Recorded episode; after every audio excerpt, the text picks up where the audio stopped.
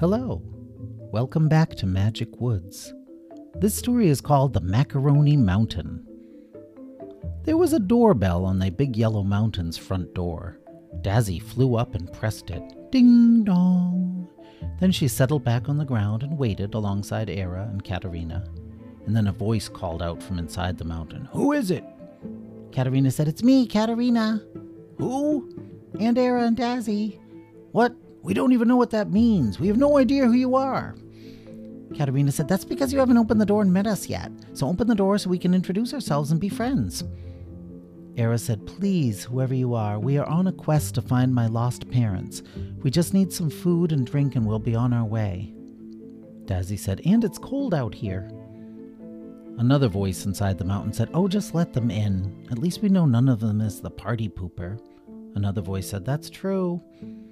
So they unlocked the mountain's door and opened it wide. And Era and her friends were greeted by a group of teenaged animals. A salmon colored snake with two white spots on his face, like the false eyes on orcas. A crimson bear in valentine overalls. A crimson ape in valentine overalls. A grubby pig. And a naked little hippo with three belly buttons.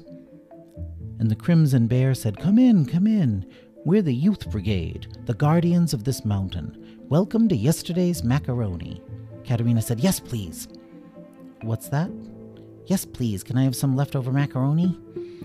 Oh, no, said the bear. Yesterday's macaroni is the name of this mountain. Katerina said, Oh, but do we have any macaroni or pizza? The crimson ape said, We have lots of food. I'm Love Ape, and this is my boyfriend, Love Bear. He pointed to the other members of the youth brigade. That's Pooh McDoo, Gabe Blah Blah, and Mr. Constrictor. Dazzy said, Nice to meet you all. And Mr. Constrictor said, eh, bleh. Love Bear smiled at Era and her friends. Come on, we'll take you to the kitchen restaurant. You must be hungry. So the three travelers went into the mountain and had a hearty lunch at the kitchen restaurant. They met lots of other animals. Everyone was friendly, but they all seemed nervous or on edge. Aside from Love Bear and Love Ape, nobody seemed to be friends with anyone else. Everyone stood alone and eyed the others warily. And after lunch, Era said, Love Bear, why is everyone in town so suspicious of each other?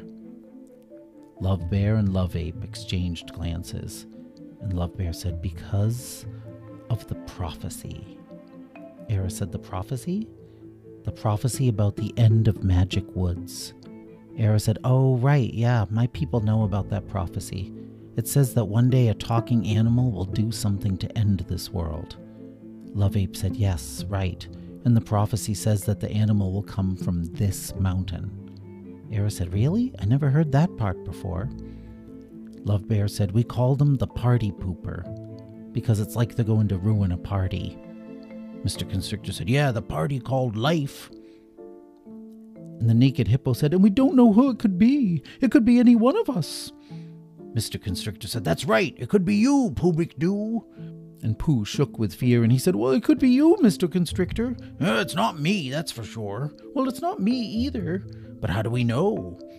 And then an intense argument ensued. It seemed like an old, ongoing disagreement, everyone accusing everyone else of being the animal from the prophecy, the animal who was going to destroy the world. And then everyone explaining in great detail why they couldn't be the one.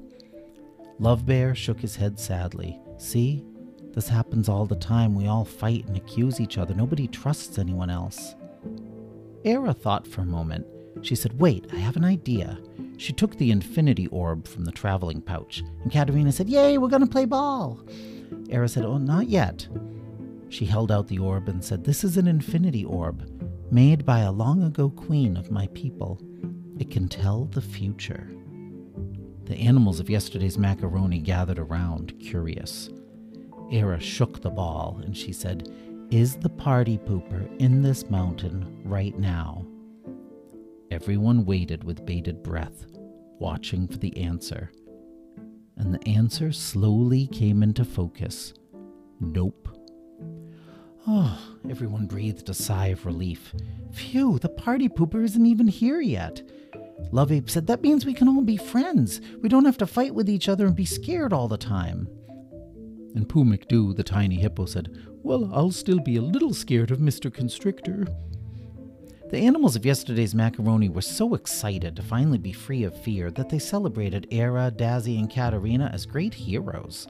They let them stay in the mountain all winter, and whenever someone new appeared, they just asked the Infinity Orb if that animal was the one from the prophecy.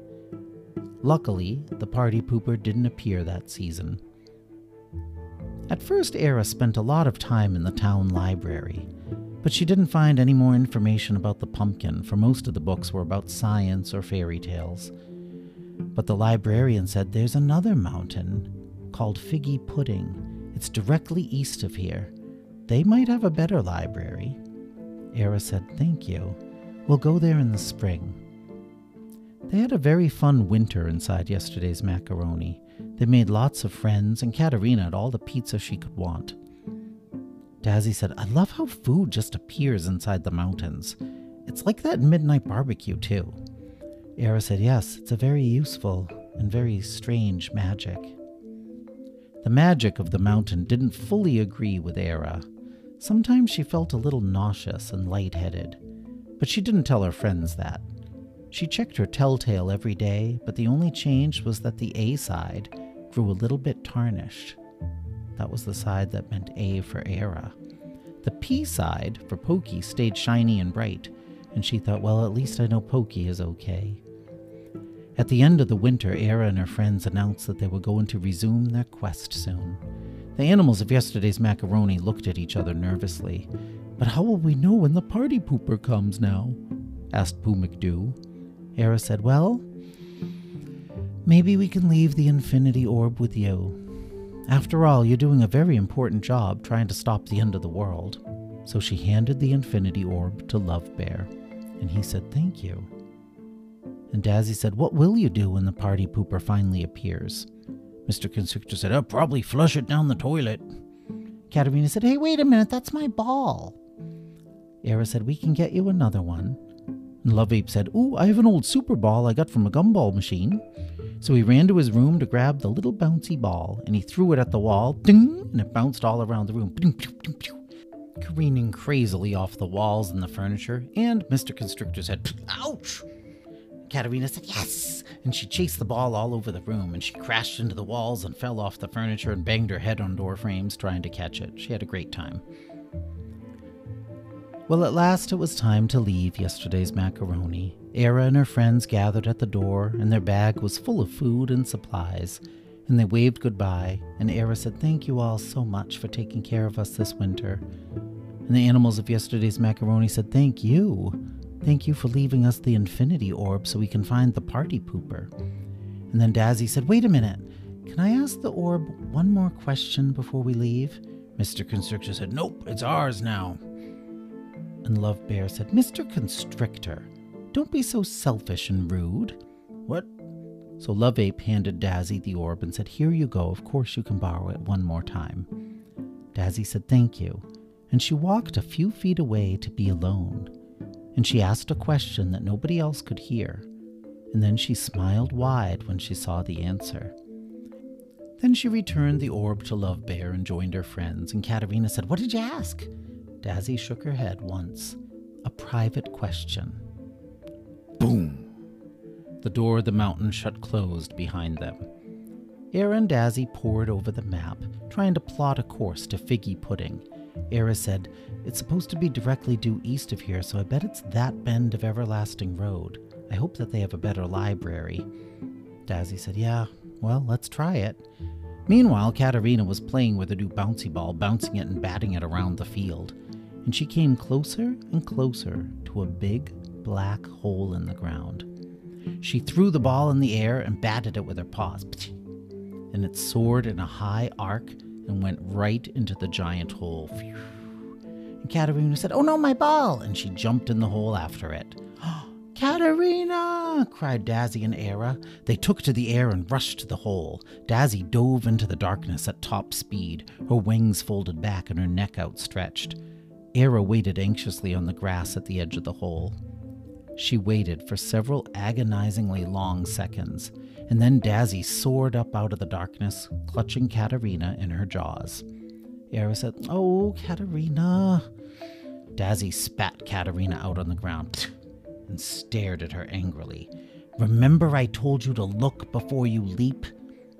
Katerina said, I did look before I leap. I looked and then I leaped. Dazzy said, You're too impulsive. And she looked both scared and angry at the same time.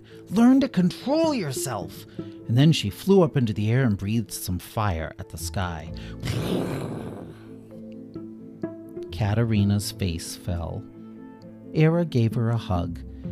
How about from now on we change it to look, think, then leap, and only if it's a good idea? Katerina said, Okay. She stared at the ground and looked like she was going to cry. Era said, It's okay, we'll get you another ball and figgy pudding. Thanks. Katerina didn't tell Era that she wasn't sad because of the ball that she had lost. She was sad because she kept letting Dazzy down.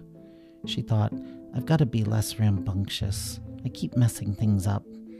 Era and Dazzy would probably be better off without me. Well, that's the end of the story, The Macaroni Mountain. The next story is called The Otherworld Giant. Goodbye.